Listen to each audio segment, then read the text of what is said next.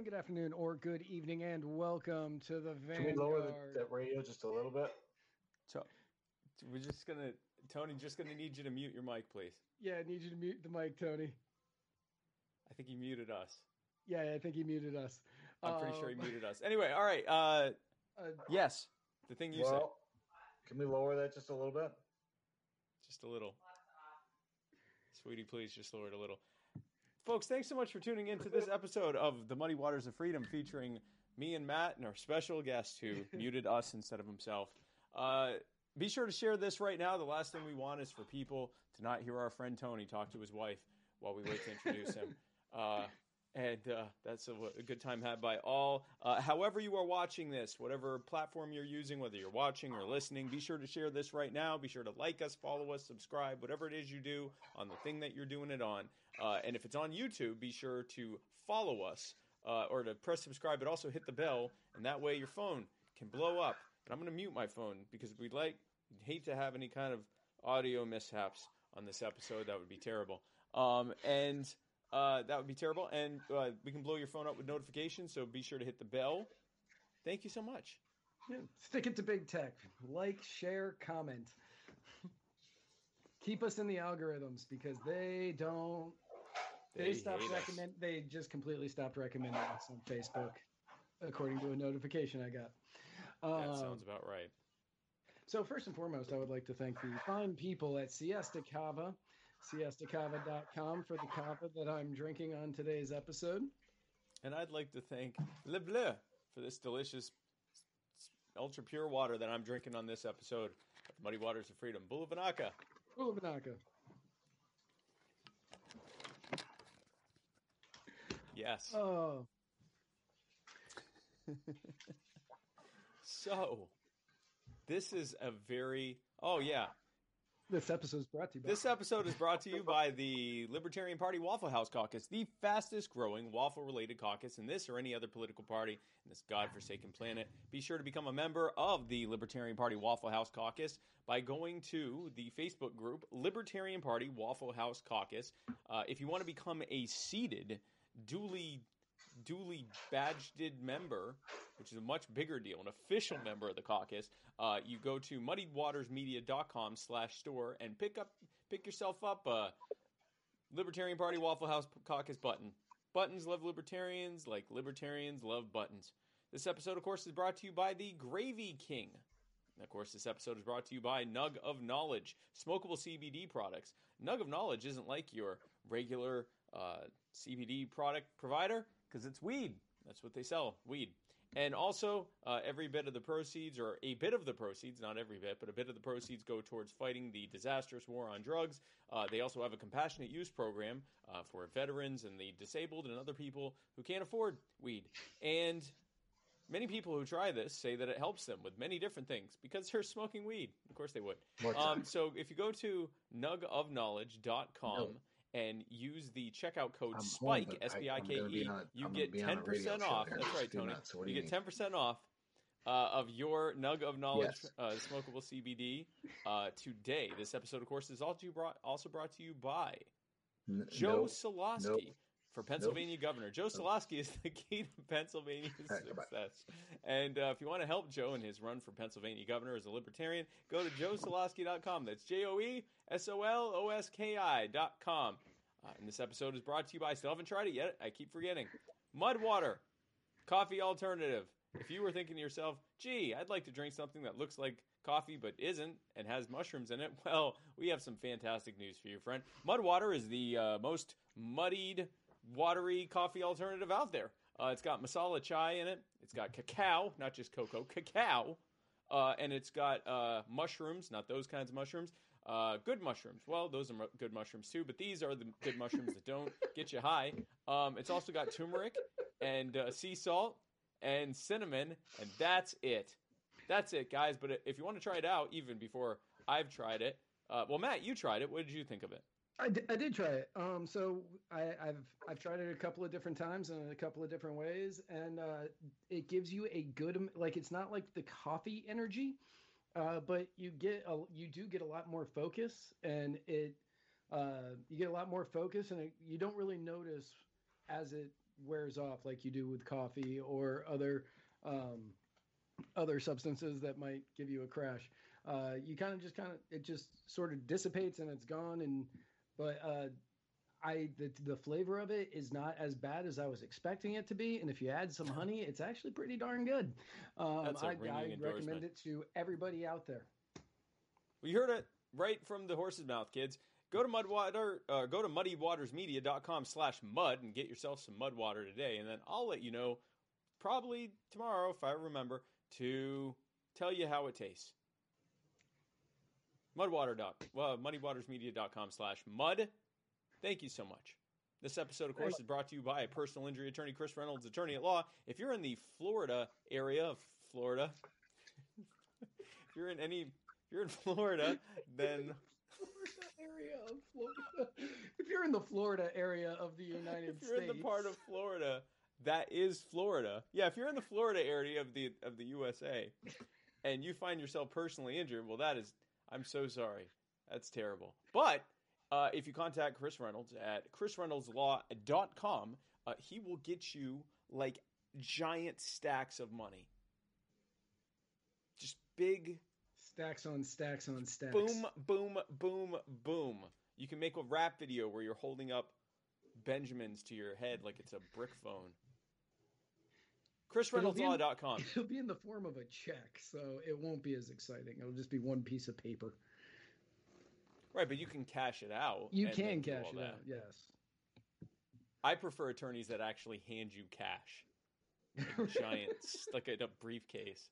Right, th those completely legitimate attorneys who hand So, you briefcases full of cash.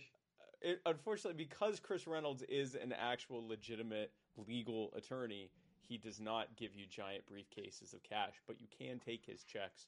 And I mean, depending on the reward, it might be it, it might be it might be dollar bills, but it's you can he'll get you enough money to make a thing to put up against your head. ChrisReynoldsLaw.com. Uh, so Matt, we have a, an incredible episode today. We actually have two guests, so We we're going to see how that works. We're excited about that. Yep. Um, we have a we have a fantastic first guest, um, all the way Yes. from uh, Rochester, New York. We have Mr. Tony Vicari. Tony, thanks so Tony much for coming on. Yeah. Where am I? There I am. Well, there you are. on, Can you hear us? Thank you. Can you hear us right now? Yes. Excellent. Okay, good, Uh, good. Well, good. So, so Tony, uh, tell us a little bit. The reason that we're having you on is you had a, a quite a, a terrible situation uh, with your daughter uh, Samantha or Sammy. Uh, can you tell us a little bit about that? We can kind of dive into that. Yeah. Yeah. I'll give you um, a, a quick um, summary of that. My daughter, who was 30 years old, was diagnosed with breast cancer in October. Um, Oh gosh. So we found that out. She had a lumpectomy, got that out. They scored that and they said that, you know, she should follow that up with radiation and chemo. Um, she had her first chemo done December 9th, um, which was on a Wednesday. Um, she had that done. And by Thursday and Friday, she was feeling pretty bad. And she called the doctor and they said, man, that doesn't sound like chemo after effects. Maybe you should get tested for COVID. She got tested that Friday. Saturday came back positive. By Monday, she's in the hospital with COVID, Wow. feeling really bad, hard to breathe. Um, so she's in the hospital for about 10 days from the 14th to the 24th. We've been talking to her, but you can't visit, right? Because we're on lockdown. So you can't Right. go there, can't see her, can't do anything. She's in lockdown. She's in ICU. I get a call just about midnight Christmas Eve from the hospital saying we're going to vent your daughter. That's how bad she was. So they vented her, and she was vented for 40 days. Um, so those whole 40 days, her and anybody that's in ICU, and she was pretty critical at that time, couldn't go visit. Right? You had to depend on the staff, and the staff to a person was awesome. I call them my ICU angels because they were my lifeline. They're everybody's lifeline during that time because you can't you can't go visit you know so they're your eyes and your ears and, and everything right so they gotta they gotta take everybody's icu stuff um, i did get a couple of calls during that time um, that they thought possibly my daughter wasn't going to make it through the night. You know, blood pressure's dropping, wow. and and I said, well, then I'll be there in just a couple minutes. And like, whoa, whoa, whoa, you know, you can't you can't come in. And I said, well, yes, I can. and so they were they were really gracious, and uh, they did let us in a couple of times. And the last time that that happened, from that moment on, um, we were able to go in there and visit her and touch her and hold her, and you know just and she was on a table. They had proned her, which means they turned her on her chest. Um, they, yeah, they, her, yeah, they saved her life. They really did. They did everything they could to save her life. And from the moment that I was able to go in there and, and touch her and hold her and kiss her and tell her I love her and yell at her and go, I know you can hear me, um, she got a little bit better consecutively. So basically, the frustrating part of that whole thing was being that locked down even when you're in ICU, people yeah. are that critical. I would have signed anything. I would have done anything to go in once a week, once the whole time, because I feel like the power of touch and the power of um, a human connection, you know, with my daughter or anybody. So anybody in ICU, not just my daughter, but you know, it was that was really rough. Um, it was a really hard time. I can yeah, imagine it was. Understandable. Yeah, absolutely. And if like like you said, you you said that you would be willing to sign something or you know sign a waiver, whatever you needed to do in order to you know be able to go in and uh, right. see your daughter. Like I feel as though that should have been acceptable for every state.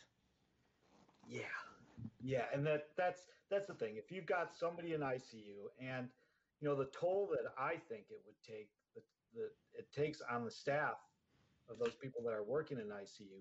Um, not only are they dealing with first, they're in the front lines of the COVID, but then they're watching people pass away. They're watching people get consecutively worse and worse. And that's it. It's just them going into the room. It's them being your eyes and ears, and they're taking all that onto themselves, you know. And I, I can imagine that um, when you go home and try to de stress, that's got to be a little hard, you know. I'd imagine. Yeah. So, so, so you were able to you were able to get in, uh, and as yeah. she said, uh, uh, she did get better. And I, I, want to talk about that in a second. But I, I, have a question for you on the coming in. I assume that they had some kind of you know, like you had to be wearing a mask and things like that to protect you from the other COVID mm-hmm. patients and things like that, right? Mm-hmm. Yeah, yeah. It wasn't. Um, that was middle of the night call. So it was just wearing a mask and suiting up when I went in there because at the time she was still probably COVID positive. Maybe it'd been a while since she'd been in there, so I think she was past being COVID positive. Um, but even when I met, I met one time too with the doctors about two weeks ahead of that, and you know the staff going in and out of the out of the ICU were just masked up. They weren't as heavily uh, garbed up as I thought they would be, but right. you know they were, and and and listen, I understand that you can't have everybody go in, but I think there's a small portion of people that need that. And that it was really frustrating to to see all the, the politics of it. I would think at the very least, those who are facing, you know, ventilation or, or being comatose or a really mm-hmm. critical situation, yep. I, I don't see a reason why, especially with proper precautions being taken, yep. that a perfect example, they let you in I assume that you've been able to stay safe since then. And I mean, it's yeah. been three months since then, and there was no yeah. outbreak as a result of that. It, it seems no. like, you know, this could very easily, if you didn't have government getting in the way of, of you know, allowing hospitals to set their own yeah. policy, most hospitals are going to say, at least in certain situations, we're going to let the family come in and, and see the see their uh, their their family or loved ones if it if for no other reason than to say goodbye. I mean, it, there was a very real possibility you were you were saying goodbye. I mean, thank God she's she's doing yeah. better now. Let let's talk about that. Your you know how is how is Sammy doing now? She um she got progressively better. She um, came off the vent. She had a trach in. She's come off the trach. She went to rehab. She's home now. She's been home for about a week and a half, two oh, weeks oh, wow. recovering. But she really, Good. I mean, it the COVID, it was a perfect storm, right? Her immune system was down. COVID came in. There's no white blood cells that said, "Woo, you know, let's party," and it just it it crushed her. She's 30 years old, so age is definitely was on her side. Had she been my age, or had she been a 60 or 70 year old person, that's where the high percentage of deaths comes in because you just can't can't take what she took. So she's doing okay. She's got my granddaughter who's four. She hadn't seen her for three months. Wow. Um, we had to Wow. jump through hoops just to get her to see her when she was in rehab. Um, you know, and uh, that was another thing too. That was a little funny. They were trying to ship her off to PA to go to to to rehab, and we have perfectly good facilities here in, in Rochester. That was that was a little shuffle between the hospital and some rehab facilities out of state. You know, they're they're really they pushed hard to do that. We clamped down and said no. Um, she's staying here, and you know, so that was another part of it. But yeah, she's yeah, doing because better. she's she's COVID negative now, right? I mean, she's she's Yeah, oh, not yeah. had COVID for quite some time. Well, that's. I mean, that's amazing that she's doing well now. I I I, I can imagine the thoughts that you were having, you know, three months ago. Uh, Oh, I, I can only terrifying. imagine. Yeah. yeah. Yeah, and everybody was great, right? The, they started a GoFundMe account, um, prayers, and everybody on Facebook. It, it was really great. But like I said, our story is times thousands and thousands of other stories, you know, ICU yeah. stories in different states. I don't know how different states dealt with it, but I knew, I know that New York State, you know, we clamped down hard on a lot of things that I, I feel like probably could have had just a little bit of leeway. And trust me, the people in the hospitals, everybody I dealt with, all the nurses and the doctors were were angels, and they did skirt some stuff, you know, because I was so part of it. You know, I was there every day, calling every day. I sent donuts, we sent lunch up to those guys, whatever I can do, because that wasn't enough. But at least they knew that I was thinking about them, and you know, and and they did everything they could to to make the situation better. So they they understand the human touch. They don't really care about the politics. They understand about the the nurturing. So it was to that point. They also know they also know how to do their jobs, and and this is something we talk about a lot on this show. Is Yeah. politicians set policies largely based on what lobbyists tell them are needed. Now, those lobbyists may or may not have some level of knowledge in the medical sphere or, or none at all. They may just be good lobbyists. And they make policies based on this. And then they put it in the hands of the actual experts in whatever the given field is. You know, teachers, if we're talking education, doctors and nurses, if we're talking in, in healthcare, and, and everything else. And now you have people who know how to do their jobs being told by people who don't know how to do their jobs how to do their jobs. And that doesn't seem like it ever would make sense. Yeah, no, it, it doesn't. And then it stays and lingers, right? I mean, finally now you can have visitation, and Yeah. but they'd given me a visitation before that started, but then it lingers like way too long, and you know, it, it, it just it's so hard to get rid of it. Like you say, once you put something down, man, is it hard to lift back up? It's hard to get rid of. Yeah. Yeah. Yeah, it's hard. exactly. You can't get the genie back in the bottle once it's out. Yeah, Like, yeah, once it's out, it's out there, and there's nothing you can really do about it. And that's that. That's the problem with a lot of the government overreach that's been happening throughout all of COVID and well, all of history. But All of human history, right? yeah, all of human history. But like specifically with COVID, you've seen it a lot. Like I'm I'm here in Florida, and, and our restrictions have been the mo- one some of the most lax in the nation. Mhm. Um, and you see it county by county. They have s- some stronger restrictions than others, but in New York, it was just a blanket across the board. Yep. And the here in Florida, people may like it depending on which county you were in. You may not have been able to go to the hospital to see somebody, but in other areas, you might have been able to. And people were able to spend time with their family, and they were able to get together, and they were able to do things and be have that social interaction that we all need and that we all crave as you know human social beings. yeah, as human beings, social people.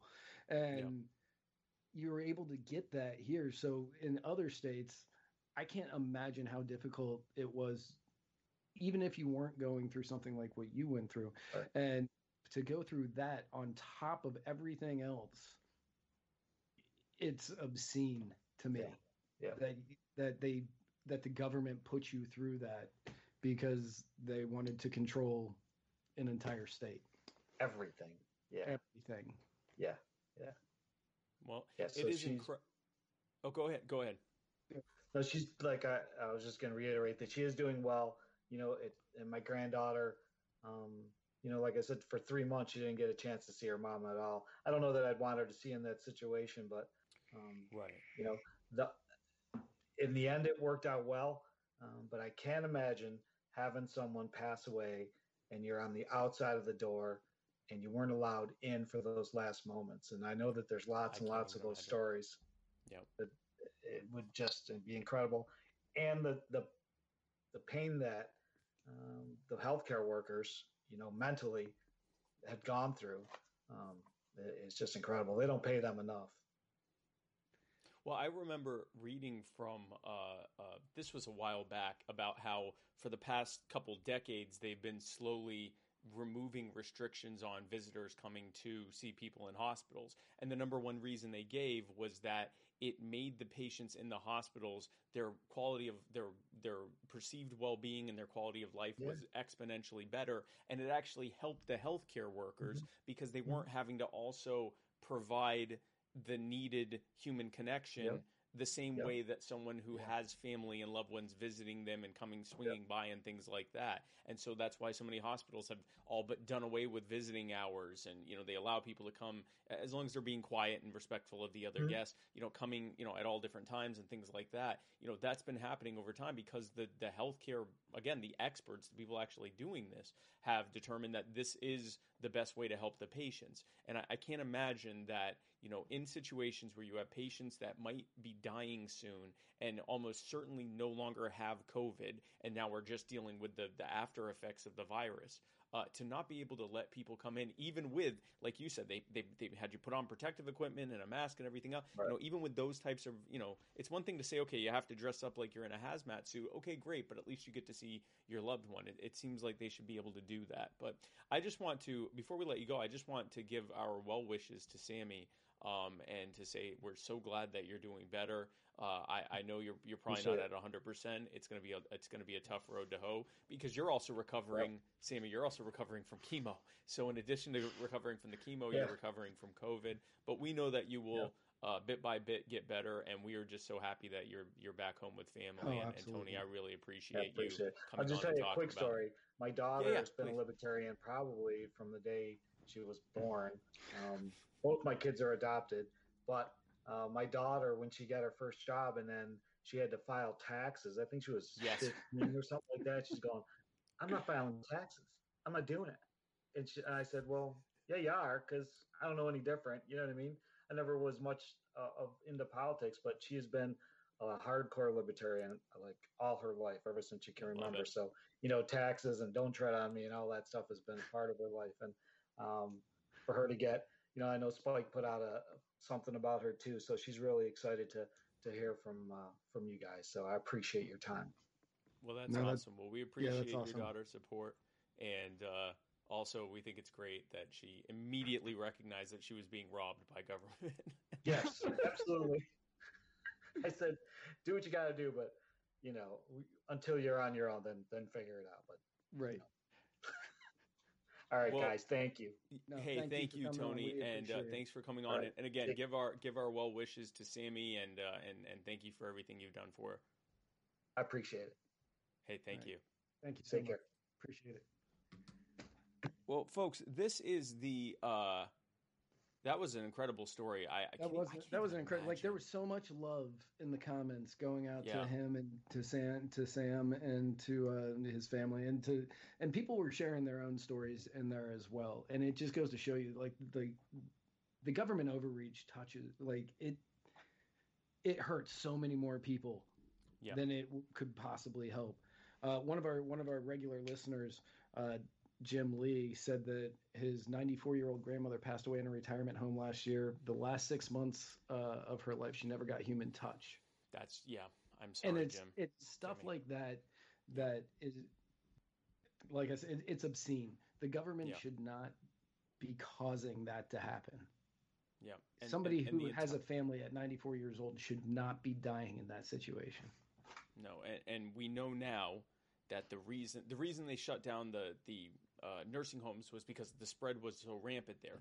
We now know that the reason the spread was so rampant there was because in many states their health protocols involved putting patients during epidemics putting them in the nursing home facilities. They didn't bother checking if those nursing home facilities had the protocols in place to protect their residents from these COVID Right. patients, so they just shoved them in there. Now, once those protections and protocols were in place, there are many ways that you can make sure that someone can visit a loved one without spreading COVID there. You can require, you know, even if you have to go to the step of requiring a, a you know, a negative test result or, you know, uh, uh, doing uh, symptom checks or something like that. There, there are many, many ways. Regularly testing the residents, which they've been doing. There are so many things that you can do that still allows people to come in, even if it's not as easily as it was before. Maybe it requires some announcement or something like that. But let them do it in a way that you know you don't have a situation like like Jimmy just went through with his with his grandmother. That's it's absurd for, and I and I know two other people that lost their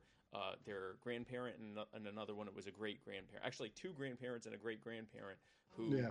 Uh, one of them did not get to see uh, the, the great grandparent toward the, the end, and the two uh, did get to see their grandparents, but only for uh, a couple times before they died, and only because they were about to die.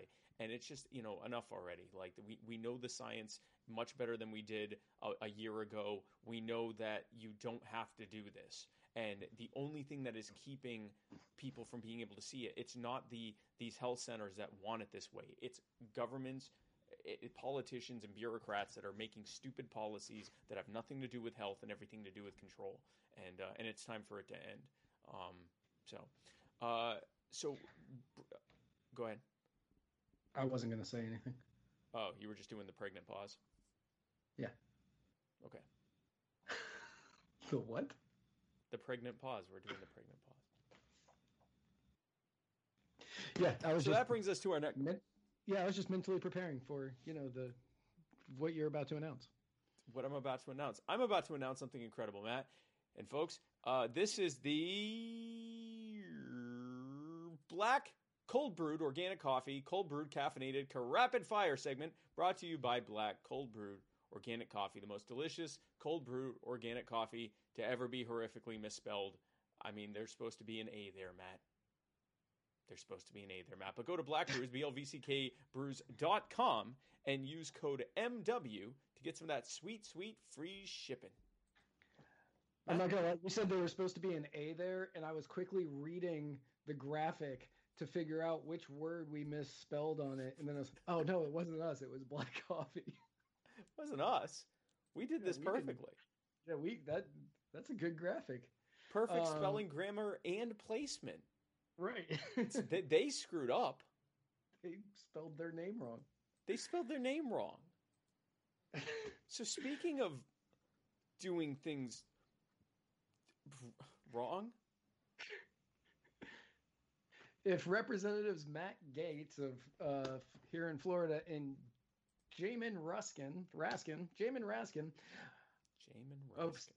of somewhere uh, get their way, you, our dear friends, fans, family, followers, may be deprived of a basic need. Of a Is it basic Jamie human- Raskin? J- Jamin, Jamin. No, it's that was copy and paste. So unless CNN got it wrong, CNN got it wrong. It's Jamie Raskin.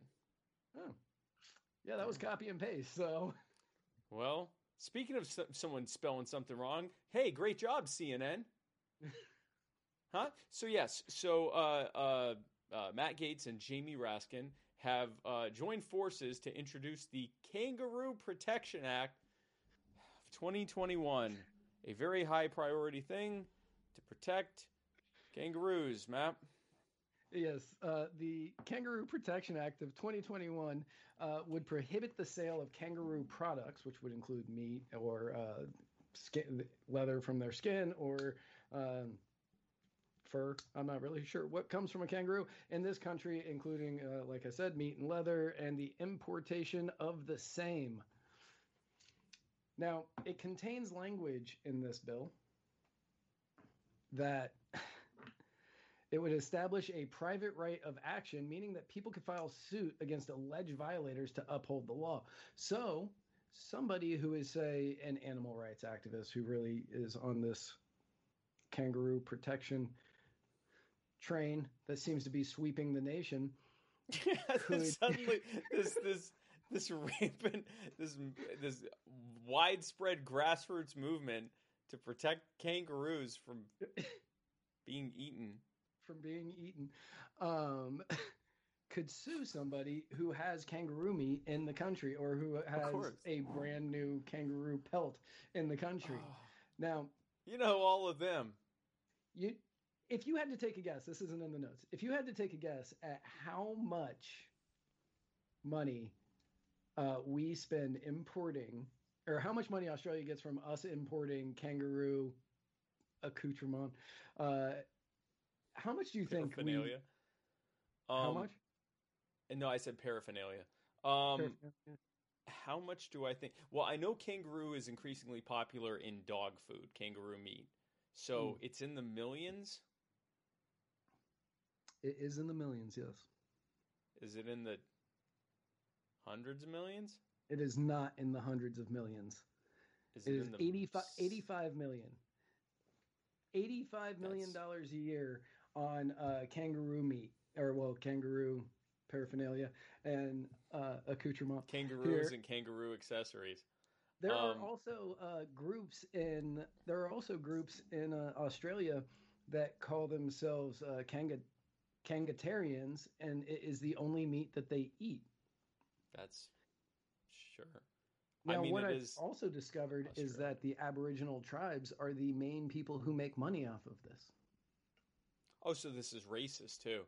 The Yeah. proposed kangaroo ban comes as kangaroo meat is gaining popularity in Australia and apparently in the US because it's valued as an environmentally friendly alternative to beef and pork. Keep in mind, folks, there's a crap ton of kangaroos, and that is an Australian metric that I'm using. There are so many kangaroos are overrunning Australia. And I know that sounds like some kind of punchline or setup to a punchline of a joke. It's like there's they're everywhere. There is no shortage of kangaroos. They uh, rapidly they're like giant bunnies. They rapidly multiply and they don't really have uh, any real like predators except for us apparently.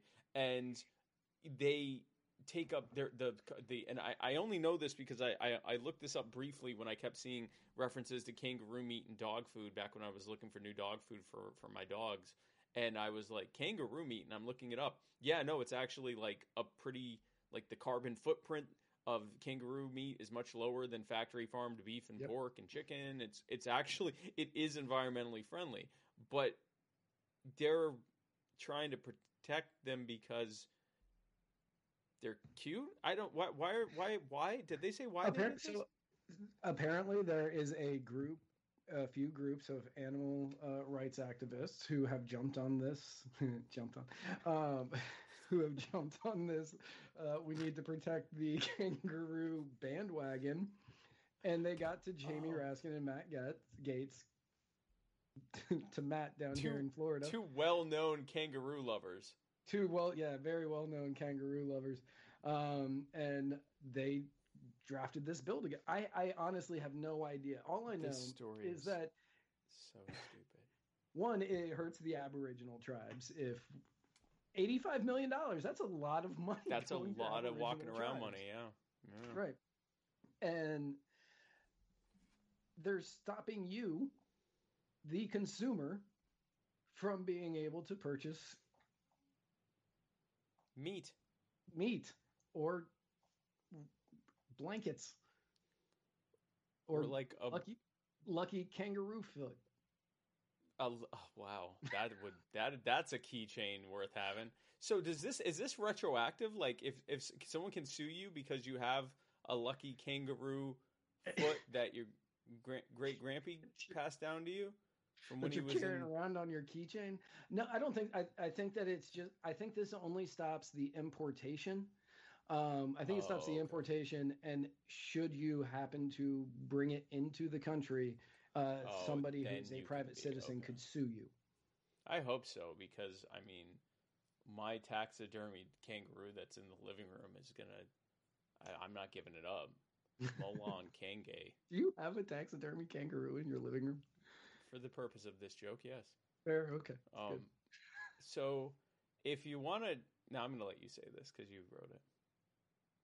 Man, I was really hoping you were going to say Okay, that one. so if you want to try kangaroo meat before this bill almost assuredly passes, you better hop to it. Huh? Huh? Because they hop. I laughed for 10 minutes after I wrote that joke. Um, but seriously, like this this bill is going to pass. For Democrats, it's like we we care about the animals, we care about the environment, even though what they're doing is actually hurting the environment. It And for hurts the environment. It is the barest of minimum that they can do to be like, oh look, we care about the environment, we want to protect things because it's not actually hurting anything here. I mean, this would be like banning eating crickets or something. Like, there's so many of them, and it's so it's sustainable because they're it's it's like bunnies. Mm-hmm. Like they they they breed like rabbits. This is so stupid. So, speaking of something stupid that's going to change everything, this is something I've been saying that I thought was going to happen, and it makes sense when you look at what he's been, you know, upset about, and also the fact that he's never going to be allowed on other social media outfits ever again. Donald Trump is coming out with a no, new social media platform that one of his campaign advisors said is going to change the game. Matt, It's going to be great. It's, it's going to change the game. And It's going to be. media. It's, it's going to be big. It's going to be huge. It's Greatest going to be the best. Um, Many And- people are saying that my social media is better than all other social media. It's going to be better than all other social media. It's going to be Better than Twitter.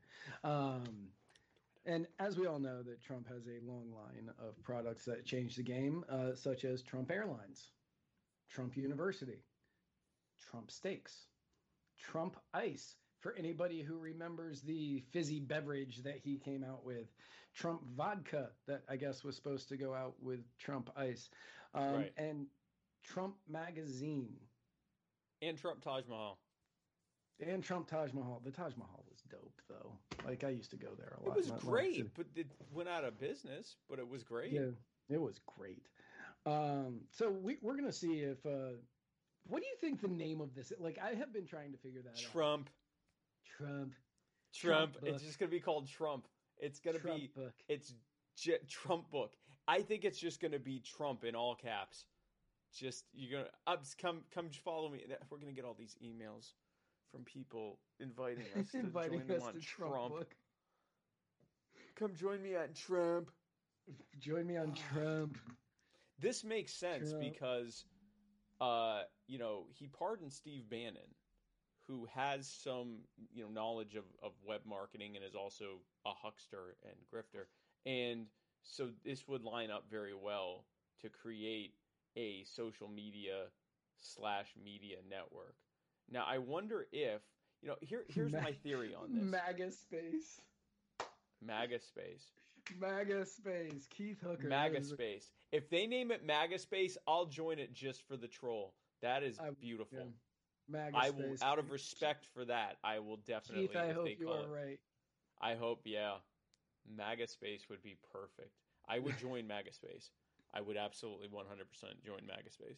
So Fi- you know, Muddy Waters Media on MAGA space. on MAGA space, um, I uh, yeah, no, I, I, I, you know, I my I presume that it's going to be, you know, we allow all sorts of speech. I wonder what will happen if they create this uh, social media outfit with no rules, presumably, of, of about speech, and a bunch of like Gen Z left wing trolls go on there and just wreck the place with, you know, unironic communist memes and stuff like that. And then Trump think- book in reaction has to restrict speech and create community standards and so forth. I don't think so. I don't think he's going to do like free a free speech platform. I think Mm. he will restrict speech. I think that he will try to do the anti Twitter or the anti Facebook, where So where the community standards are in reverse. in revert, like you, you can say right wing talking points Right. or GTFO. Like I, I, I could see him doing that, being like, no, this is the place for conservatives and right wingers to come and talk with each other in their own little echo chamber, and you can leave the leftist echo chambers of Twitter and Facebook and YouTube and whatever. Um, and I, I could see him doing that. I wonder if we are able to sell ourselves as right wing. Depends on the day. We could just so like if it's immigration, we could just be like, we support what the founders did, and everyone everyone will be like, yeah, we just Yeah, yeah with the founders, we we love those founders. those founders, yay founders. So we'll see if this uh, if this lives up to the hype of Trump products, and I man, I hope it's called MAGA Space. If not MAGA Space, then just Trump, like just Trump. Um, so speaking of a, a MAGA Space, Kamala Harris uh, breathed a sigh of relief this week, uh, as many staffers in the White House who had previously used marijuana were demoted or outright fired. Uh, but she, who famously laughed about her marijuana use during college, got to keep her job. I presume it's because she also then did penance for her smoking weed by locking up by locking hundreds up. of thousands of people for smoking weed. Of course, she. After you lock up hundreds of thousands of people for smoking weed, how do you then laugh about your weed, your marijuana usage? Like, you- what- what- do you not see the disconnect on how bad what you did was? No, no, they don't. That, I mean, yeah. Um, Well, that's yeah. oh, MAGA wall. That's a good call. I can see it having wall. something to do with the wall. MAGA wall, and it's also a wall to keep out never Trumpers. Right. And you're going to have your own wall that you post to. They're bringing back the wall. Yeah. Wow, that sounds terrible. That sounds awful. And I can't It wait. sounds like a nightmare. so, I'll tell you something that isn't a nightmare. And well, actually, so you you tell me, Matt. So our next guest, well, well you know, founder's choice. We uh, our next guest is going to be talking about Asia, and then we'll be doing an, a topic about Asia. Do you want to do the topic first or the guest first? Let's do the uh let's do the guest first. Okay, cool. All right, I let's do will. first. do that. So you have to come up with a funny a funny joke to tell people while I'm getting our next guest. So, um, for many of you out there, you know that uh, superfan Sarah Anderegg uh, has two lovely and beautiful children. Um, Oh, thank And- God. where did you think I was going with I that? did not know Okay. Um, as two lovely and beautiful children. Um, children. And the younger one is a little bit on the uh, sociopathic side. And he told me this joke once. And I'm not sure if Oh, I've told it on the show, so I'm going to I, tell it again. I don't know, but it's a great joke. Please tell me. So he he is lying on his bed, and I'm saying goodnight to you know him and his brother, and he says, "Matt, why would somebody want to rip out their belly button?" And I said, "I don't think anybody would want to do that." And he goes, "No, like why?" And I said, "I don't know why." And he goes, "Because they want to die." He was four. Yeah. And then he good joke, laughed. though. Like, if anybody, mm, I can't do that because I don't want to spoil anything for anybody who hasn't seen it yet. Um, so, for anybody who saw uh, Jared Leto in Suicide Squad, uh, he laughed like that. That because he thought that was the funniest joke he has ever heard in his entire life. And Have you have you replaced Jacob with Joaquin Phoenix? no, not yet. Not yet. Soon. Um so I we're going to do the topic first cuz his we that's the Skype ID I was given doesn't work. Yeah, no, Oh. that doesn't All right. doesn't work. Yeah, that doesn't work. So, speaking of Asia. Speaking of Asia, speaking of speak. Jacob's terrible joke, I love that joke. No, that's that's my favorite joke. Well, I like that. So Um, at first you were horrified by it, by it, but now it's like when you tell at dinner meetings. Right. No, no, I tell that joke to everybody now. Um, Wait. Okay, you keep talking. I think this might work. okay. Are we going with Asia or are we going with uh, with Nate? I just talk about Jacob a little more. Okay. Um, but yeah, Jake, Jacob is a uh, he, he's a funny, funny little kid who comes up with terrible jokes like that often. Uh, his brother David uh, is also very funny, but in a completely different way. Uh, he- apparently, he's the one that comes up with the jokes, but Jacob's the one who says them. Um, so it's a lot like Spike and me. Oh, okay. So it's a lot like Spike and me, where Spike comes up with the jokes, and then I'm the one that says them because he has a reputation to protect. That's. no- Uh, I have. I'm so disgusted by the jokes that you tell. You have no no idea. um, How do I add? I'm still doing. Andrew, Andrea O'Donnell in the comments said, "Why can't Elsa have a balloon?" Oh no, I don't know. She'll let it go. I thought that was going to be morbid. No, I was hoping it was going to be morbid. Um, I was hoping it was going to be morbid. Uh, so speaking of Asia, So speaking of Asia, Joe Are we- Biden. Joe Biden. Okay, Yeah, you just Uh, just go on. Joe Biden uh, is in a fight with an entire continent right now. Um, he is uh, fighting all of Asia. Uh, in an interview, The big one, the week- biggest one, What's that? the biggest one. Yes. In an interview last week with George Stephanopoulos, um, I definitely spelled that name wrong, uh, asked whether or not Joe thinks Vladimir Putin is a killer. To which Joe responded with, mm hmm, I do.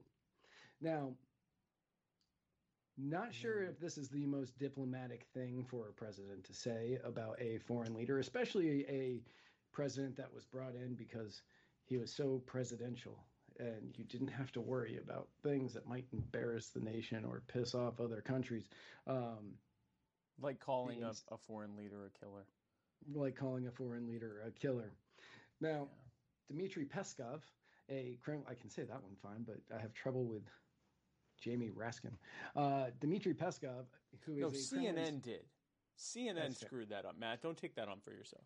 I appreciate that. Uh, a Kremlin spokesman uh, commented that there hasn't been anything like this in history where a president called another foreign leader a killer. Um, and it is clear that Biden definitely does not want to improve relations between the U.S. and Russia.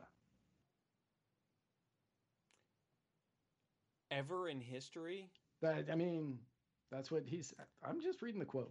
that's a. I mean, that's a little. I mean, it's it's. Has there ever been a situation where George Stephanopoulos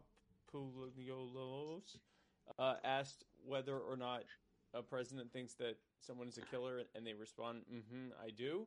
Uh, yeah, but I mean, even just between the U.S. and Russia, there was some pretty rough stuff that was said during the Cold War. He said, uh, "What's this?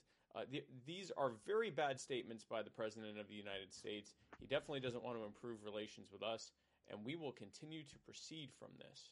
Now, Putin uh, had a very odd, cryptic thing for someone to say who has a history of who has a history of giving people radioactive isotopes so they can die without any way to stop it. Now, bef- before I know that you are a regular on uh, RT, are you okay with saying these things because you're a Russian bot? You're not going to short out in the middle of the show. I mean, I hope not. We're we're gonna find out just how deep the microchip goes. um, when Putin was asked about it, he said, "It's true. We really know each other personally. What would I answer him? I would tell him, be healthy. I wish him good health. I say this without irony. No jokes. This is first of all. That is That is a terrifying, Terrifying. terrifying statement from somebody who has from who probably murdered a bunch of people. Just who has like straight up given. I mean, there's killing someone, and then there's putting polonium in their body so that they Yes. die slowly and painfully, and there's nothing anyone can do to stop it. Right. That's He went on to add when we evaluate other people, states, and nations, we always seem to be looking in the mirror. We always see ourselves. We always pass on to another person what we ourselves are, in essence. Essentially wow. saying, Joe Biden, you're a murderer.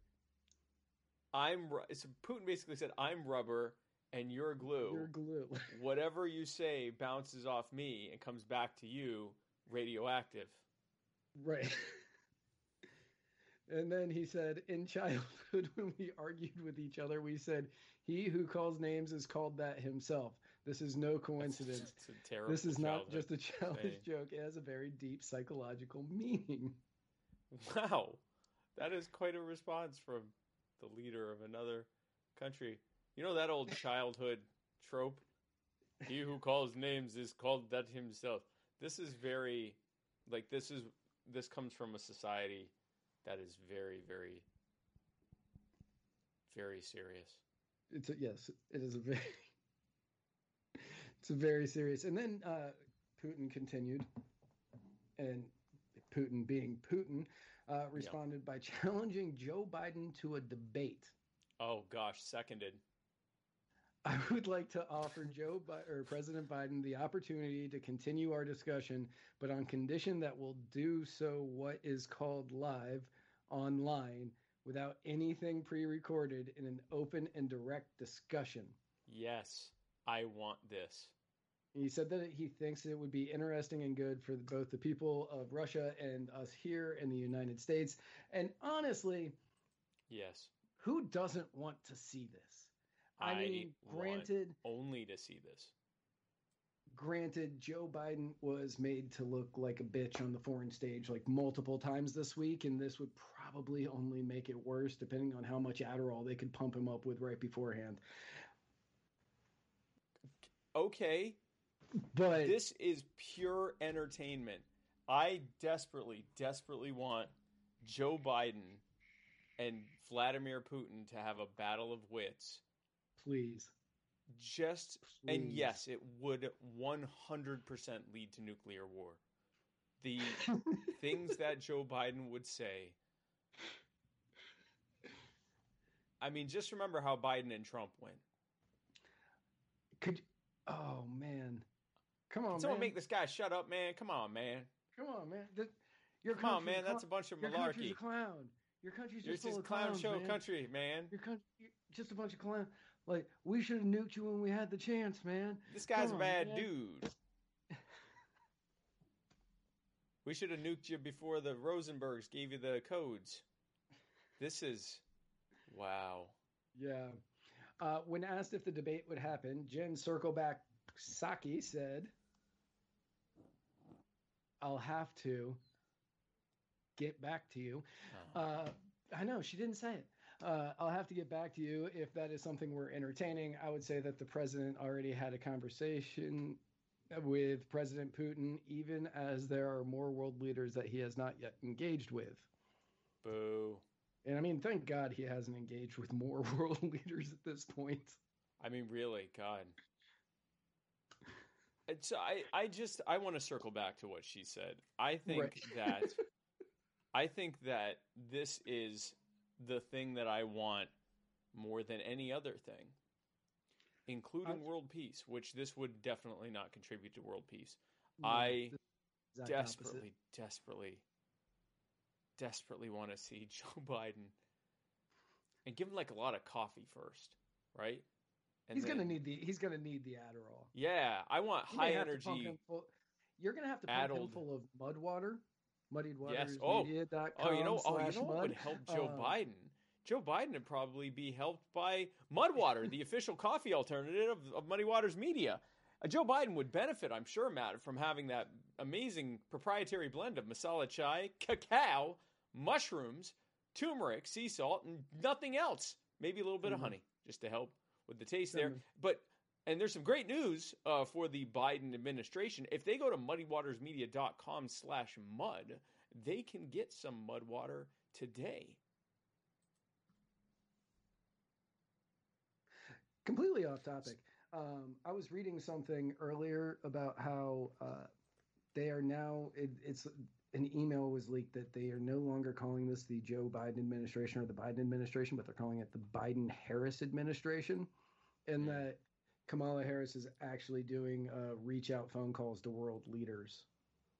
That's, I mean, honestly, that's probably for the best. I mean, I'm just, I mean, it just it just really means that they are prepping her, like they know, they know what's going to happen. yeah, I mean, like everyone that's sitting here, like, oh, Joe Biden, uh, two term president already working for his second term, but he's working for his second month, like, or I guess third month now, like, I mean, or fourth, well, yeah, four month, like this second He's like semester. on day sixty right now. Yeah, it's like he's working on his second semester. This is, you know, like this. No, it's not too. This man, this man is, you know, like oh, he's only in his seventy. He's crumbling in front of us. Like even it's one thing to go, oh, look at Joe Biden from two thousand eight. Look at Joe Biden from last year or the year before. Look at Joe Biden before he started the primaries. Like, look at him in the first debate and now. This is a very lost man this is yeah so okay so that's So that's what we would expect right, and at the same time that uh, all of this was happening with the Russians, um, Secretary of State Antony Winken Blinken and Nod was at a Mm. summit in Alaska and spoke of deep concern about China's behavior and condemned China for making the world more violent. It's an odd thing china from did that It's an odd thing for somebody to say who just bombed a country. Um, not even a few weeks. not before. defending china's actions Yeah, not defending China's actions. Not even a little. not bit. defending yeah but, but it's hard. It's hard like to the comment- last people that Right. should be saying anything should not be talking about. You're making the world more violent. Do you remember when we just dropped those bombs in Syria? Uh, Yeah, you know, I, I was actually I, I was asked this on uh, quite a bit on the campaign trail, and even since then, you know, how should we respond to belligerent national governments? And I say we should stop ours from being that way. You know, like it's first of all that's what we have the most control over, if any, um, and also it's hard for any of us in this country, especially within government, to finger wag against foreign governments being belligerent when our government is exponentially more belligerent in many ways. Um, you know, so I, I, I think that that would help with the dog. That would help with the dog, Matt. Um, so So, China's top diplomat, uh, Yang Yang Yang. Jiechi, Yang Jiechi responded with, "Is that the way that you had hoped to conduct this dialogue? Well, I think you thought too well. I think we thought too well of the U.S. We thought the U.S. side will follow the necessary diplomatic protocols," he said, adding that the United States does not have the qualifi- qualification to say that it wants to speak to China from a position of strength. they they literally were like, "Is this a real tweet?" No, he literally said that to him in person. Oh gosh, He said that to him at an Alaskan summit uh, that Joshua, Josh, our friend Joshua McHose, uh, up in Alaska, he actually posted the link in the uh, comments uh, a little bit before we got there. But yes, this was during a summit in Alaska where Antony Winken, Blinken, and Nod uh, said that they were deeply concerned about China's behavior, and this was his direct response to him in person. wow, that is so cringy. it's so cringy. like it that is so that is so cringy and also you're getting embarrassed in your own country Wow. yeah yang yang Jiechi uh sat down in Alaska and basically told Antony wink and blink and a nod to, uh, well, BTFO. BTFO. He he told him to bend BTFO. on, over, Antony Wink bend on over and get this COVID test. Um, get the Chinese COVID test. Can you imagine what the parking lots there must be like? like in those testing centers? Like, how do you do drive-through anal testing? Actually, don't tell me. Well, you Um, have somebody driving. You have to have somebody driving, and then the window rolled down, the back window rolled down, and it's like when you moon somebody in a 1950s movie. Right, but then, then you get a get a parting gift. Well, you know what's happening though. No, I know what's happening. Oh, they know what's happening. Oh, I see what you're saying. Okay. All right, we're about to add like a legit, like serious guest, and we're just gonna wait for them to come on. And uh, so, you know, this is this is not the only thing that the uh, that the Biden administration has demonstrated uh, somewhat of a of a belligerent or or worrying attitude when it comes to foreign policy, uh, particularly in Asia. Um, we of course know. Uh, you know, any hope that there was going to be a, a, a drawdown, much less an end to the uh, to the to the wars overseas, especially in um, in Afghanistan, are pretty much dead at this point. Um, in fact, if anything, it looks like there's going to be even more ramping up of uh, of problems in in um, uh, in Afghanistan, but also in other places like Syria and uh, Lebanon, and well, not Lebanon, Syria and Iraq and and, and Yemen is going to continue to, to worsen. And so we actually have, I believe, I think, maybe, I think, I don't, I believe we have our next guest. Yes, it appears we do. Uh, we so our next guest uh, is the, um, he is uh, the grassroots engagement director for the Concerned Veterans of America, which is a branch of the uh, Americans for Prosperity. Um, and uh, he's also a U.S. Navy veteran, and uh, he is coming on to talk about uh, the war in Afghanistan and the situation in Asia in general, and just in general, you know, what's going on with the Biden administration when it comes to foreign policy. So, ladies and gentlemen, without any further ado, please welcome to the show uh, Mr. Nate Banks. Nate, thanks so much for being on. Thanks for having me. Yeah, glad glad you uh, glad you could join us here. Um, where where are you located right now? I'm in Albuquerque, New Mexico. Okay. There we go. Yeah. Wow. now I have I have a question for you, and this is has absolutely nothing to do with what you're going to talk about. Um, Yeah. You are the grassroots uh, engagement director for Concerned Veterans for America. Um, when the CVA was in Tampa in 2013, and Ayla Brown sang the national anthem. Uh, were you there? I was not. Okay. So Yeah. one of the very last times I ever drank alcohol was with the group that was there.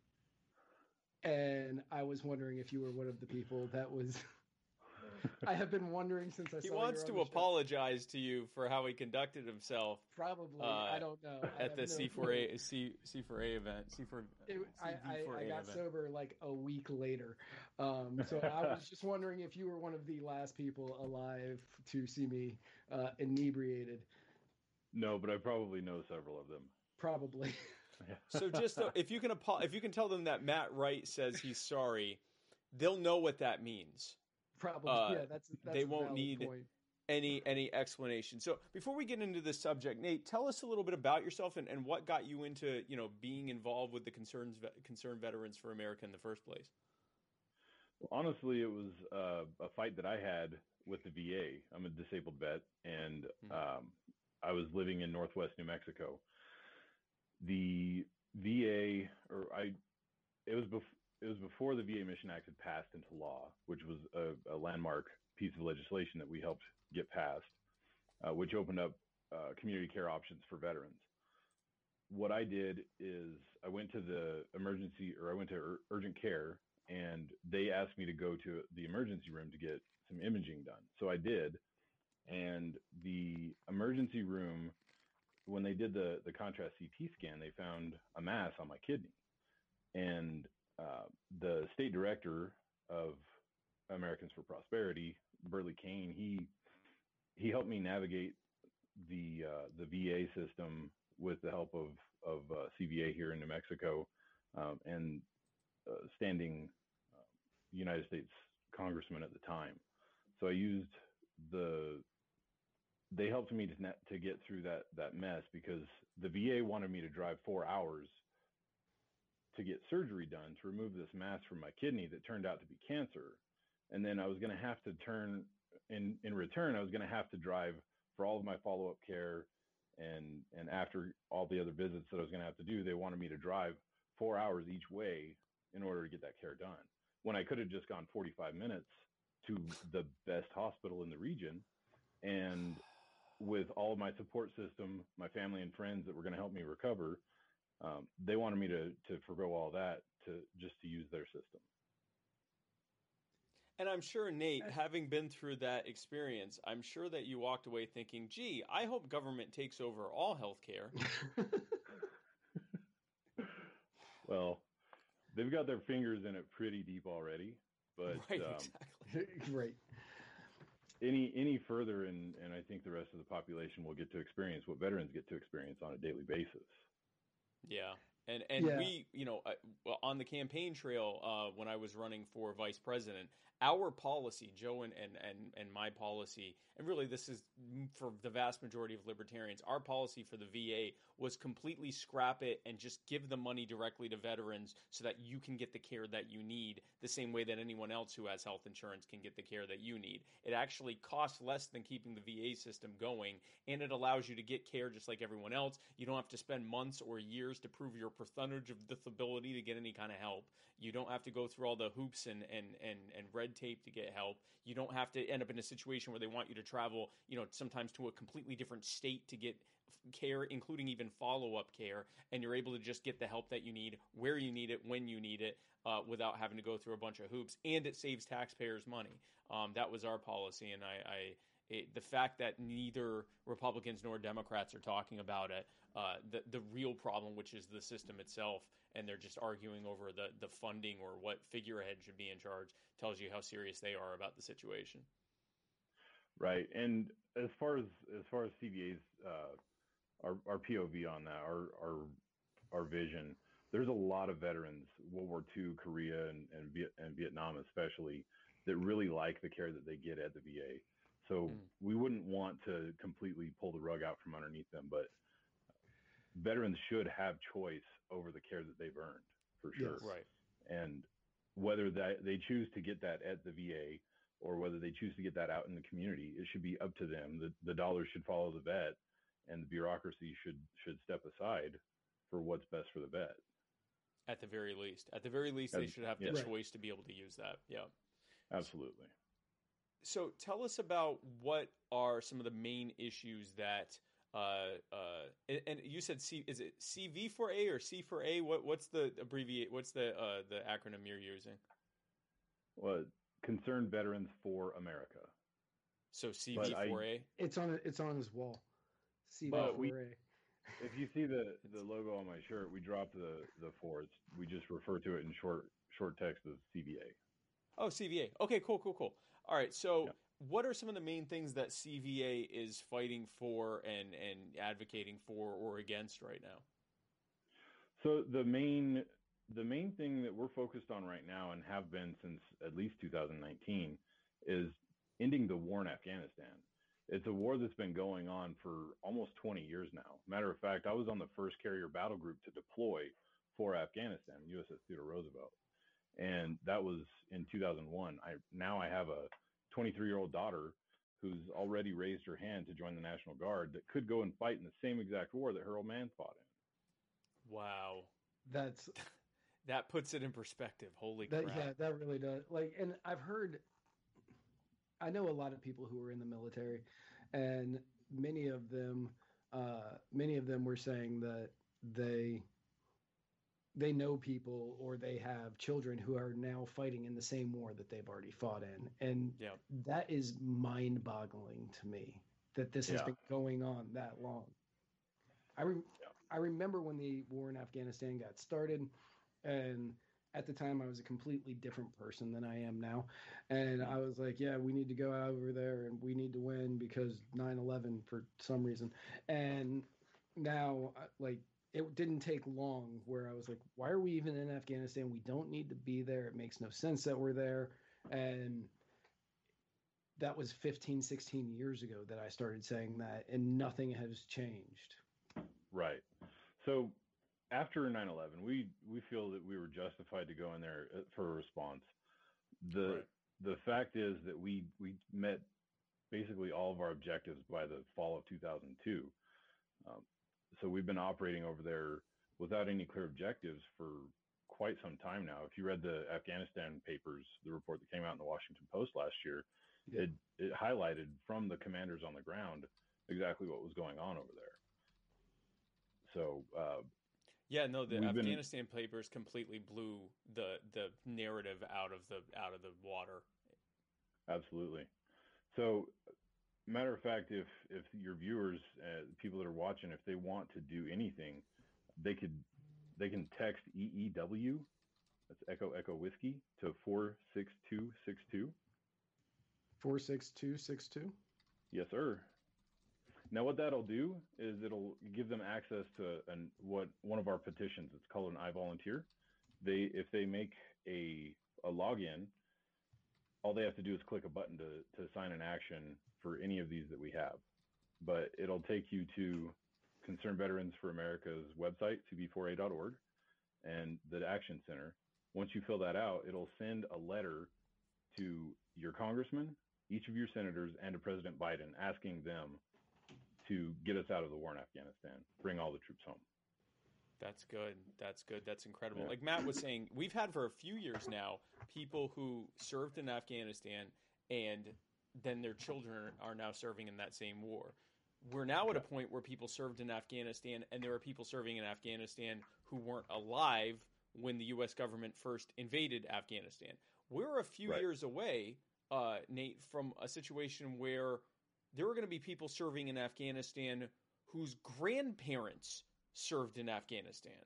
That may have already happened at this point. I was trying to do the math in my head. I, I'm not sure. I'm sure at least uh, certainly there were off- people that served as maybe higher officers who now have grandkids that are serving. But we're going to have a situation where people who served as kids uh, or as you know young people in their 20s in Afghanistan, a few years from now, they're going to have their first generation of grandkids that are fighting in this. And as far as I can tell, and you can correct me if I'm wrong, we haven't really seen any indication, certainly not from the Biden administration, that that's going to end anytime soon.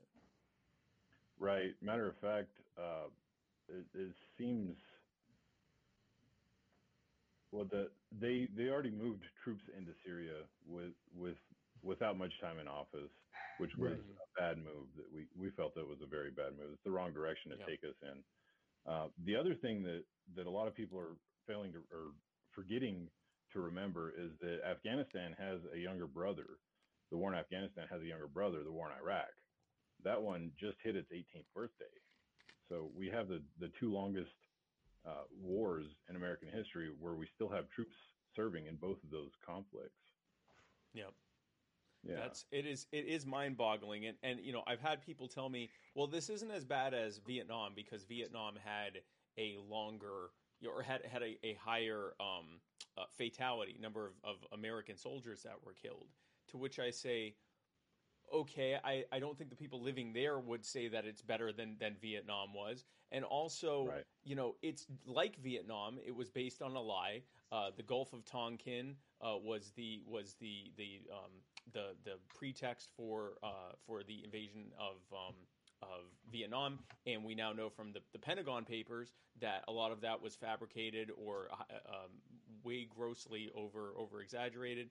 And uh, and now you know with the with the Afghanistan papers, we had our own Gulf of Tonkin with, when it came to Afghanistan, and certainly with Iraq, with the the you know the yellow cake and the you know the WMDs and all of that stuff. I'm curious if, and so we we, we put the links, uh, both the the text EEW to four six two six two, and also the link that people can click to uh, write their members of Congress to urge them to end the war in Afghanistan. We put that in the uh, in the comments, and uh, Justico Mitchell, one of our our fans, said that he just signed them all, and it was just so easy. So, folks, if you want a way that's you know, uh, you know, uh, an easy way to let everyone uh, in in government know how you feel about ending these wars. Uh, these are two incredible ways to do it. Um, uh, Jimmy Lee just said he just came back from signing it. Took less than 30 seconds. So this is a an incredibly quick and easy way to let people know. So be sure to do that. I, I'm curious, Nate. Does um, CVA have a uh, an official position, or do you yourself have a position on what is happening in in Yemen and the U.S. government's involvement in that? Um, I I don't know that we have an official uh, an official stance on that yet, and I'm gonna I'm gonna take the um, I'm gonna I'm gonna respectfully bow out of that one. Okay, no, and that's Okay. fine. And I No, it's assume. I, yeah, I assumed that that might be the case because there aren't veteran U.S. Uh, active duty or veterans involved directly in it. it. It's something that's being sponsored and, and carried out by others. But I was just curious if you had one. So, Right. what Yeah. what is the you know? Obviously, we let our our um, you know we have to let our our, our congressman and, and, and President Biden know about this. What are some of the other things that you know? How can how else can people help? Concerned Veterans for America to get the message out and to be a part of your efforts uh, on behalf of veterans and on behalf of a, of a more sane foreign policy. Right. So the first thing is what we just talked about, uh, signing our I volunteer petitions. A lot of people forget that politicians, once they're elected, they're not just fire and forget missiles. They have to be told what to do and how to legislate, or they're not going to legislate and govern the way that we expect them to. So Right. first and foremost, we have to tell them what we expect of them. This is a, a great way to do it on on these issues like foreign policy and and uh, VA healthcare reform. Um, another thing that you can do is go to our website, find out which states have chapters in them, like New Mexico, and if you're here, get a hold of me. I'll I'll give you my phone number. My my email address is nbanks at cv4a.org. You can email me, and I'll get back to you. We'll meet up for coffee. Um, reach out to your your local offices and, and ask what you can do to get get involved. We do we do uh, organized phone banks. We'll, we do neighborhood canvassing campaigns. We we do issue advocacy mo- more than anything, such as the foreign policy. That's fantastic. That's great. That's- And we- yeah. Matt and I both put your uh, email address in the comments at the exact same time. So, At the folks, exact same time. uh, you have no excuse not to know uh, Nate's email because it's there in very fast succession, one after the other. one of one of us spelled it wrong. I don't know which one of us. No, yours just has a capital N. Well, one of us has an A and one of us has a nine. Oh God! Everyone ignore the one with a nine. Let me put that in. Yeah. Hold Only I don't click know which click on one the was one. which because we were literally less than a second apart. There we Um, go. Okay. Ignore the first one and and pay attention to the to, to the last two ones, folks. Um, but that's N Banks N B A N K S at CV four the number four a dot org. Um, so yes. Nate, before we let you go, just anything else that you didn't get a chance to say? Well, I want to make sure that uh, CVA is getting and, you are getting the, the chance to talk to our audience about whatever you want to talk about when it comes to what you guys are doing, and uh, in case we in case we forgot any questions to ask you. Well, first, Matt asked me what brought me to CVA, and honestly, it was the awesome swag. Matter of fact, I've got the same shirt that he's wearing. I just missed out on that joke earlier. Um, honest, honestly, uh, just get involved. People like to like to play Monday morning quarterback on the on social media and complain about what's going wrong, but very few people like to get off the couch and get involved. So And my do it. challenge to everybody is get up, make a phone call, knock on a door, tell the politicians how you want them to, to act. Yeah. Um, I gotta say, like, I, I actually went to, uh, I think it was two separate events with CVA here in Tampa. And both of the times that I went, um, great crowds, a lot of fun to be around. Um, everybody that I met that was involved in the organization uh, were good people. They were uh, a lot of fun to be. They were uh, they were a lot of fun to be around. I had some good discussions with them um, I, up until I started drinking, and then who knows? I can't tell you. Um, but uh, but you're right. The swag.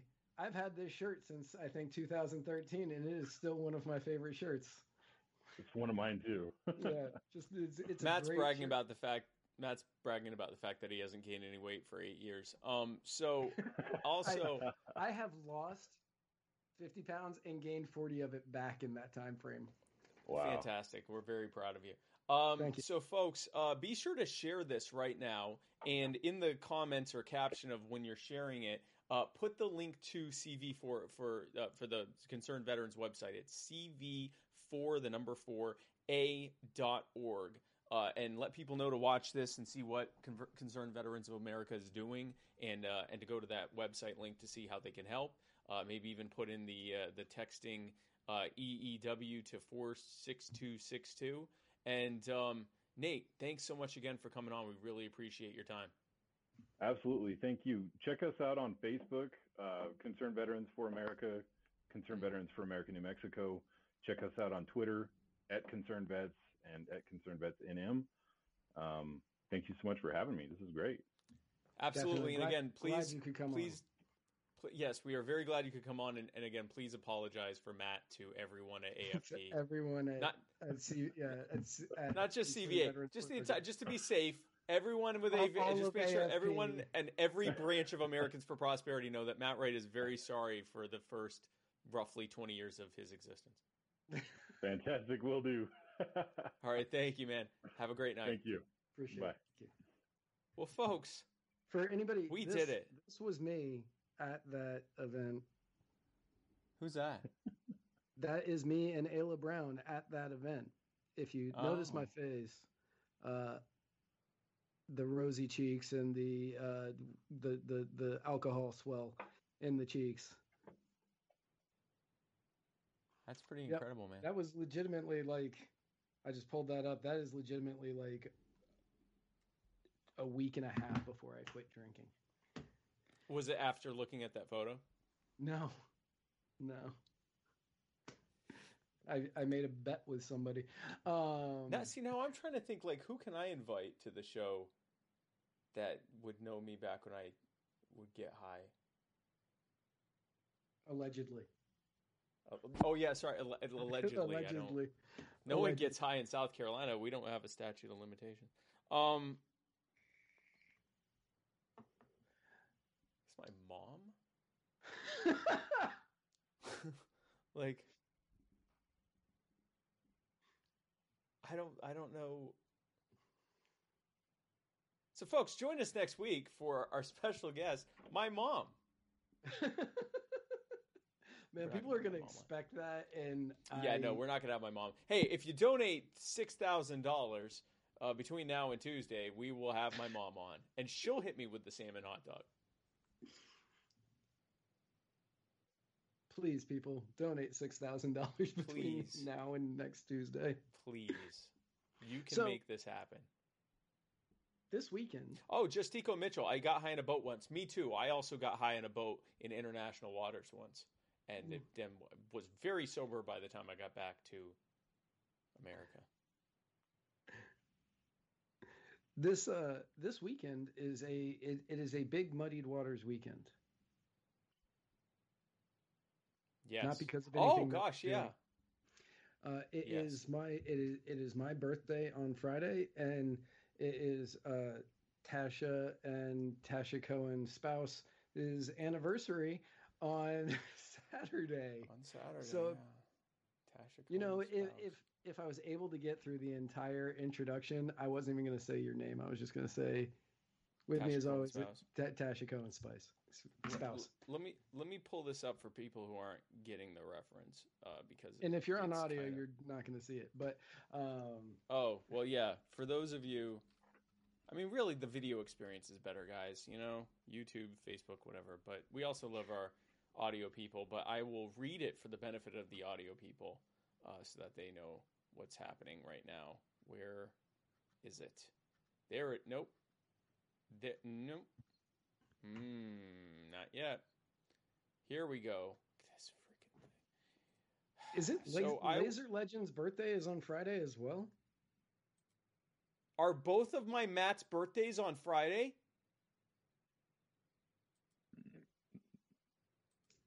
Maybe. Well, I, mean, we- we're gonna have to wait for the delay for to get that answer. Um, So I was in uh, I was in the Libertarian Party of Alabama convention this past weekend, and uh, I had a great time. John Monds and I have become bookend buddies at this point. Uh, in Atlanta, the weekend before, uh, I opened the convention and he closed the convention with his speech. Then at this one, he opened the convention and I closed the speech. And, but so when I got there, everyone excitedly showed me the program there, and it says uh, at the top, it's got the speakers, John Monds right there, John Monds, and it gives his little uh, his little um, his bio there, and then it's got me, Tasha Cohen's spouse. This was on the program that they gave to the couple hundred people that showed up to the Tasha Cohen's spouse. It says, as the 2020, and, it, and at no point does it say my name. So, as the 2020 Libertarian Party vice presidential candidate, Tasha Cohen's spouse has caught the attention of people of all ages with his grounded and approachable style. A successful entrepreneur, her spouse built and sold a web design business and moved on to political activism and became a podcast host on Muddy Waters Media. Tasha's spouse has become a regular guest on Kennedy, blah, blah, blah. I don't, can't see what the rest of it says. This is how people do me. This is how I'm done by the people. Um, This- but this weekend, this is how you are done. this is how things are done to me, Spike Cohen. Um, but so uh, next, uh, well, this weekend, Matt, happy birthday! Uh, you. your Happy birthday is on. Friday, and thank you so much. And I will be spending my anniversary in Oklahoma City. So we will be at the Oak. Tasha and I will both be at the Oklahoma Libertarian Party's 2021 uh, state convention. And uh, because they're so happy that we're there on our anniversary, they're rolling out the red carpet. I'm actually going to be speaking at the at their founders dinner. I will be talking about the joy of being my wife's spouse. I don't know what I'm. I don't know what I'm going to say. I don't know what's going to happen. But I mean, it's our anniversary, so it would be apropos. Um, but before that, uh, tomorrow, uh, Wednesday the what, 14th, gosh, 24th, Wednesday the 24th, my guest tomorrow is Scott Horton with antiwar.com and the Libertarian Institute. Uh, he is an absolute giant in the libertarian foreign policy world of libertarian foreign policy. And uh, he's going to be on. We're going to be talking about foreign policy. We're going to be talking about the situation in China. We're going to be talking about the genocide in Yemen. We're going to be talking about a lot of stuff, as much stuff as he'll let me talk to him about. We will be live tomorrow at 8 p.m. Eastern. Uh, and then something special is happening on Thursday. Is that right, Matt? nope. Oh, That's next Thursday. next Thursday. So everyone, so next.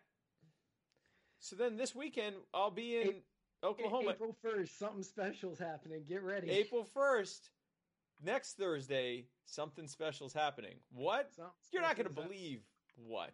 You're gonna have to tune in to find out. Tune in to find out what's happening next Thursday. So, I again, I'll be in Oklahoma, uh, and uh, so if you're anywhere near, uh, it's actually in Moore, Oklahoma, which is like a suburb just south of Oklahoma City. But if you're anywhere near the OKC area, come on out to the Libertarian Party of Oklahoma's 2021 convention and come see me, Spike Cohen. Uh, and go to for more information, go to oklp.org. And then come right back here next week where me, Spike Cohen, and Matt Wright, who will be one entire year older than he is this very moment, uh, will be doing our next episode of the Muddy Waters of Freedom, where Matt Wright and I parse through the week's events. At what Like time are we doing that?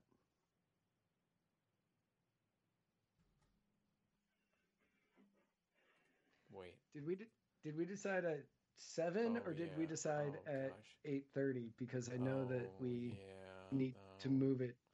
Yeah, so it's going to be seven. Yeah. And I'm going to be in an airport. are you really? yeah. Yeah, I'm going to be in an airport. airport. I'm gonna Oh. found we found a nice quiet part of the Charlotte. And for anyone who knows the airport we're gonna be in, this is gonna make you really laugh. We're gonna be in the Charlotte airport, which is like the busiest airport ever. And but but I did find what should promise to be a quiet concourse right around the AB connector, where Oh hopefully yeah, that's shouldn't be be too real many quiet there. hundreds of people there. Well, I mean, I can talk normally, So, and Uh, our good friend uh, Brian Scott Lambrecht is saying you'll be on the plane. Mm-mm, no, uh, the plane uh, uh, we take off at eight fifty, so we're gonna be wrapping up at eight thirty, so I can jump on with Group Three, getting onto the airplane because they'll start boarding at eight twenty. It's gonna be a seat of your pants episode of the Muddy Waters of Freedom.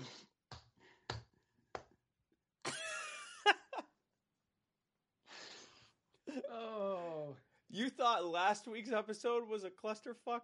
Watch next week. But you know what? I got the Oh. audio shit figured out for next week. So nice. Well, I don't. at least when you go out, I can just go to music and completely screw our channel like you did that one time. you can. Oh gosh, like the thing I did when I was playing music. Yeah. Oh Yeah, man. Played American Pie, and it got Got our Facebook. channel blocked. So we'll do that. Um, everyone enjoyed the music until then. Um, so yeah, next next week I'm gonna be, and every ten minutes you'll hear a, a rousing message from Charlotte Mayor Keisha Lance Bottoms, and uh, I think that's her name. Fun reminder to not pick up any bags or accept bags from anybody. Oh no, she's talking know. about stopping the spread of COVID nineteen by socially distancing. At no Vi Lyles. Wait, who's Keisha Lance Bottom? Are you going to be in a mask? I have to. That's going to make the audio even better. oh, Keisha Lance Bottoms is the mayor of Atlanta. That's why I've heard her name a lot too, because I'm in the Atlanta airport a lot. Um, right, and that's so we'll be hearing some rousing speeches from Vi Lyles. I wonder how long I can go without wearing them. I'm going to get kicked out of the airport for not wearing a mask on the show. well, that'll make it such a better show. I mean, that's true. So, folks, be sure to tune in, into that next week. That'll be fun for everyone. 7 p.m. to whenever the hell my wife comes and tells me to stop doing the show because we got to get on the plane before it takes off so we can get home. Yeah, Oh, I'm so excited for this. I'm Um, excited. I'm excited for you. Um, I get to So- stream twice next week. get to stream Um, twice next week. So, folks, uh, have a great weekend. Come see me in Oklahoma or see Matt in the Tampa area for his birthday. Come like find him. Or see me in Oklahoma for my anniversary. These are reasons to see people. And then come right back here next week. Same muddied place, slightly different muddy time. It's going to be at 7 p.m. instead of 8 ish. It's going to be at 7 ish. For another rousing episode of the Muddy Waters of Freedom, where Matt Wright and I parse through the week's events like uh, two very scared men, one of whom is in an airport. and the other one's in charge of streaming. Um, So, folks, thanks so much for tuning in. We will see you very soon. In fact, see you tomorrow. Come see us tomorrow on My Fellow Americans. And where we're going, and if you want to find us online, oh gosh, yeah, Matt. If if if someone was trying to find us on the internet, is that even possible? you know it would be possible, Spike. Oh, good. It would absolutely be possible. If you're one of the old school listeners who really enjoy the sweet, sultry, buttery, dulcet tones of our voice, Hi, hello. all you have to do is head over to anchor.fm slash Oh my gosh, hi. Yes. anchor.fm slash where you can subscribe to our podcast. And you can also leave us messages that we will normally play live on the air. Usually, usually we'll play it on the air. This is a phone. This is what a, a phone sounds like. On a, is that ASMR? I don't know. But You can also donate money to us, give us money. and we will be really grateful if you If you donate left us money a to us. message- If you left us a message this week, we'll play it next week. We have one really great question from this week that we couldn't play that we will be playing next week. We're definitely playing that next week. That'll be the first one we play next week, so we're really That's- looking forward to that. Yes, it will be. Yeah, it will be the first one we play next week. But you can definitely donate money to us, and Yes, we can get somebody to do all of this for us. please, And that would please, that would be great because please. I need want to pay somebody to do producer, this. Please. I want to create a job for somebody. I want to be a job creator and not have to do this. Or you can find this and every other episode at muddiedwatersmedia.com. Well, that is fantastic. Well, folks, we will see you next week. We will see you next week. Um, and actually, no, again, tomorrow. Come see me tomorrow, right here, my, my fellow Americans, 8 p.m. Scott Horton. Then see me this weekend in Oklahoma uh, at the convention, or see, and then see us next week, next Tuesday, for another rousing episode of the Muddy Waters of Freedom. Folks, thanks so much again for tuning in. And where we're going, We don't need roads.